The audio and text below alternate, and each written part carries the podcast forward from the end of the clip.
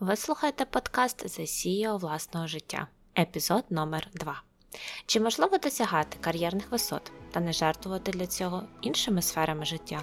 У цьому подкасті ми говоримо про практичні поради та кроки на шляху до цього, адже для гармонійного життя так важливо бути CEO усіх його аспектів. Найчарівніші друзі, привіт! Ласкаво прошу вас до другого епізоду подкасту. Перш за все, дякую вам за ту хвилю позитивних оцінок та коментарів, які я отримала щодо першого випуску. Я дуже ціную їх і мені надзвичайно приємно. Це ще раз переконує, що в моєму житті є та до нього притягуються лише найчарівніші люди. Велике вам дякую за це. Назва цього ж епізоду сама по собі контроверсійна назад у майбутнє або як визначати наші цілі на основі майбутнього. І тому детальніше я б хотіла поговорити про те, чому ми зазвичай при визначенні наших планів або цілей на майбутнє використовуємо минулий досвід, які небезпеки це в собі несе сьогодні, і як цілеспрямовано створити бажане майбутнє. Перш за все, подумайте про своє життя як про горизонтальну пряму лінію. Для наглядності можете навіть намалювати. На початку поставте 0. Цей 0 означатиме день вашого народження, в кінці цифру 100. Тепер поставте відмітку між цими двома цифрами, яка відповідає вашому віку. Та подивіться на це зображення, відслідкуйте, який відрізок часу ви вже прожили, а скільки ще, можливо, вам залишилося жити. Взагалі, можливість прожити до 100 років сьогодні вже не виглядає фантастичною. Якщо врахувати поточні досягнення науки та ті прориви, свідками яких ми наймовірніше станемо протягом наступних 20 років. Тож скільки років вам залишилося жити? У деяких попереду більше життя, ніж було прожито до цього, незважаючи на таку розкіш, яку має більшість з нас, для визначення цілей, планів та мрій ми чомусь найчастіше спираємось на наше минуле. Ми беремо уже існуючі наші результати, та в середньому дозволяємо собі мріяти, закладаючи від 10 до 20% плюсу, якогось зростання, прогресу, збільшення доходу або отримання підвищення на роботі.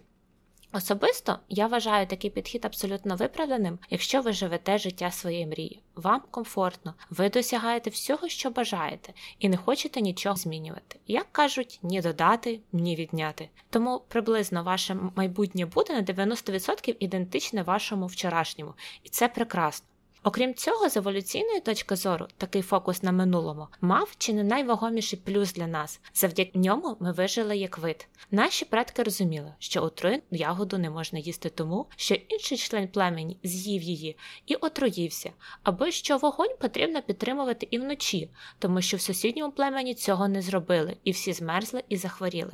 Але час іде, і кількість досвіду з минулого який ми, ігноруючи, можемо наразитись на небезпеку смерті, значно знижується. А ми продовжуємо слідувати цьому підходу і надалі, і визначаємо, що ж для нас доступне та можливе на основі минулого досвіду. Перш за все, ми беремо історії з нашого минулого, набутий досвід, і використовуємо його для обмеження власного потенціалу. Такі історії не дають нам створити майбутнє, яке ми хочемо, а ми їх приймаємо, інкорпоруємо і робимо шматком власної ідентичності, постійно повторюючи.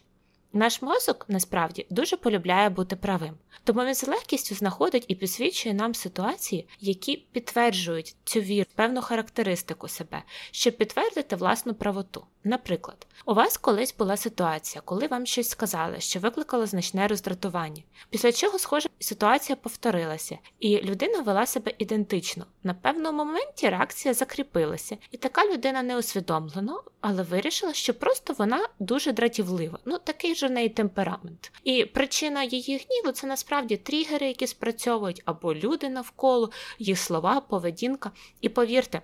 Мозок такої людини, звісно, знаходитиме підтвердження цього, він не бачитиме інших варіантів трактування ситуації, що складаються. І хоча людина, можливо, і розумітиме, що ця характеристика, якою вона себе наділила, тобто ще просто така дратівлива, і шкодить її стосункам з рідними, близькими, але вона ніколи не поставить її під сумнів, не кажучи вже про те, що як це взагалі можливо засумніватися в шматку власної ідентичності, і, звісно, не вирішить нічого з цим робити надалі.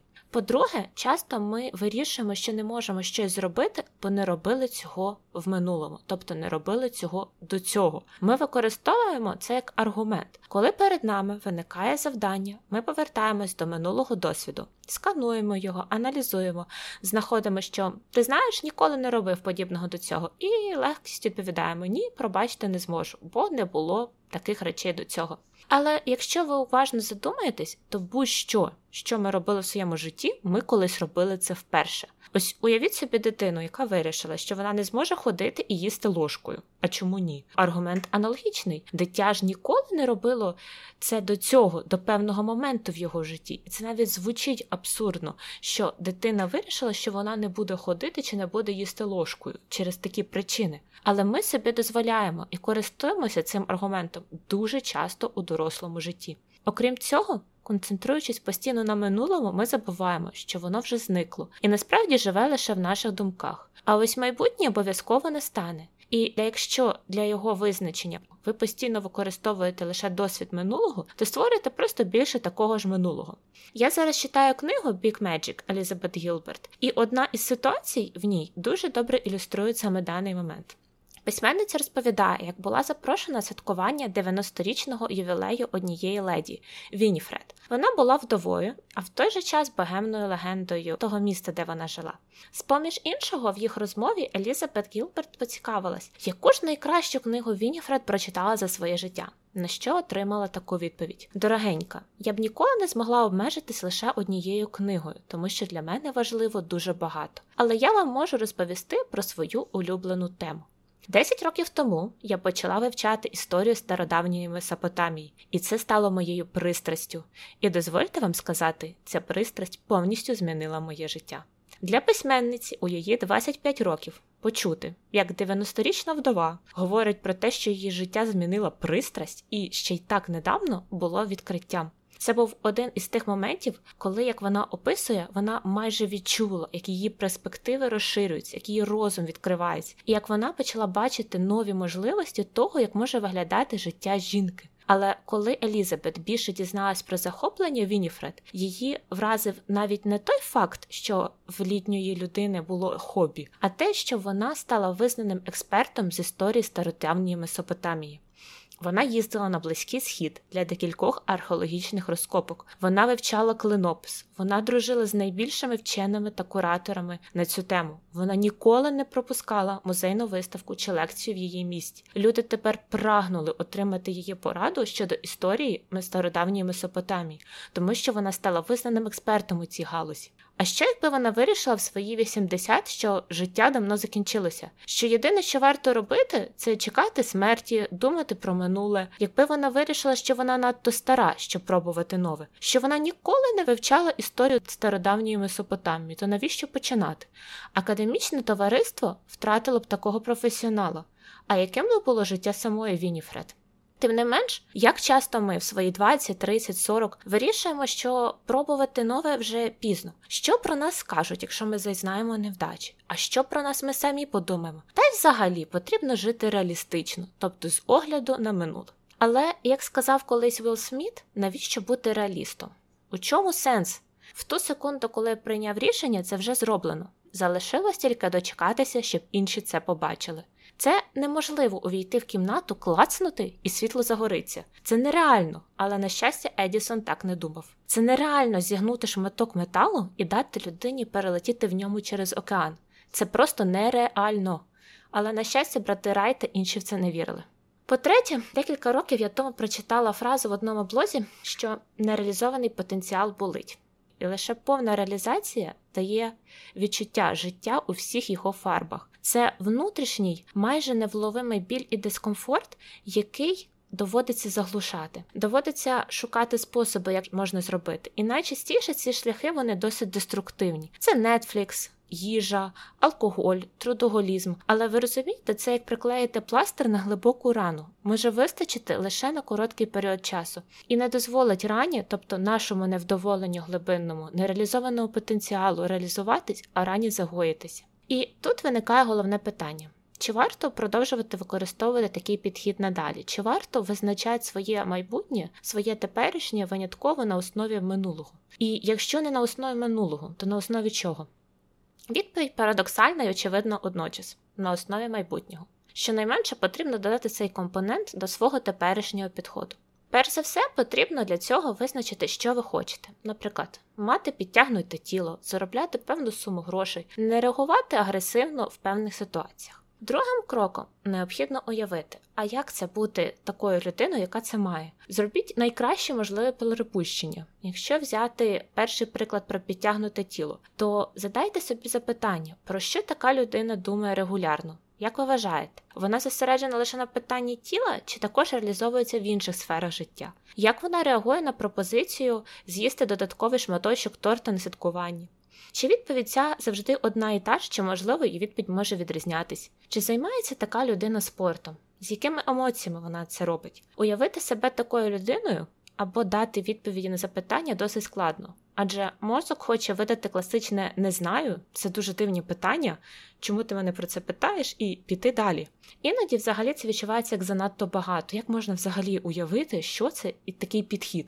Друга складність полягає в тому, що коли ми починаємо думати таким чином, ми починаємо критикувати і засуджувати наші мрії, цілі і бажання, чи то фігуру, чи то бажання мати більше грошових коштів, чи рису характеру. Не встигли ми уявити себе в майбутньому підтягнутішими, заможнішими, реалізованішими, як мозок в ту ж секунду бомбардує. Ти ніколи не робив це до цього. Як ти вважаєш, ти будеш це робити зараз? Ти ким себе взагалі вважаєш? Це нереальні фантазії. Ти ніколи не досягнеш цього. Ти недостатньо розумний, талановитий, кмітливий, правильний варіант підкреслить і так далі. Чому мозок взагалі це з нами робить? Я думаю, перш за все, це частина захисту себе від тих негативних емоцій, які нам завдають ці думки. Щоб їх уникнути, ми в якийсь момент часу просто починаємо боятися думати про майбутнє наповну, блокуємо мрії, звужуємо ширину нашого мислення. Адже я переконана, що в якусь мить життя ми всі знали, чого ми хочемо, сміливо заявляли про це і йшли до цих цілей. Мало хто з нас під час навчання, наприклад, у середній школі хотів стабільності, пробачте за мовотон вживання цього слова, розміреності, спокою. Я пам'ятаю, як ми всі хотіли досягнень, прогресу, динаміки, починаючи від мрій отримати на Нобелівську премію до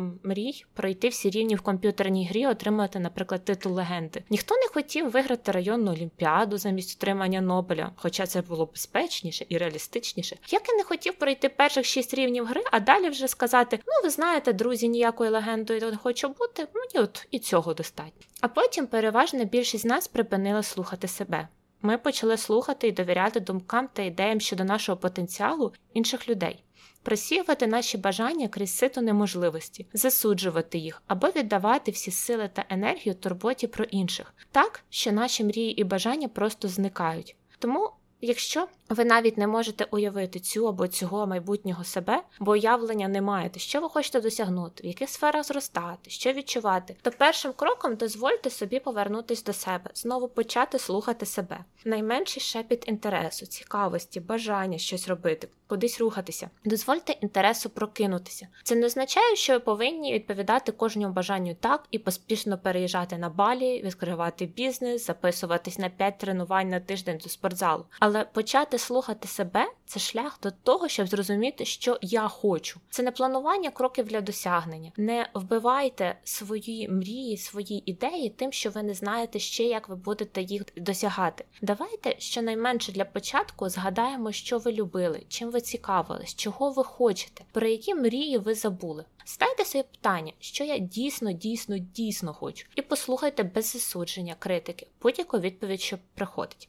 Як сказала одна неймовірна коуч, я вірю, що всі ваші бажання це частина шляху до вашого найпрекраснішого життя і найкращого внеску, який ви здатні здійснити у вашому житті. Тому давайте зробимо перший крок: почнемо слухати себе. Запитувати, чого ми хочемо, найменший шепіт наших мрій, повернемось до власної мудрості і починаємо переводити нашу увагу на майбутнє, поступово збільшуючи фокус хоча б до 50% часу. Дозволяйте собі жити. І звісно, будьте реалістом, а для цього обов'язково мрійте про неможливе.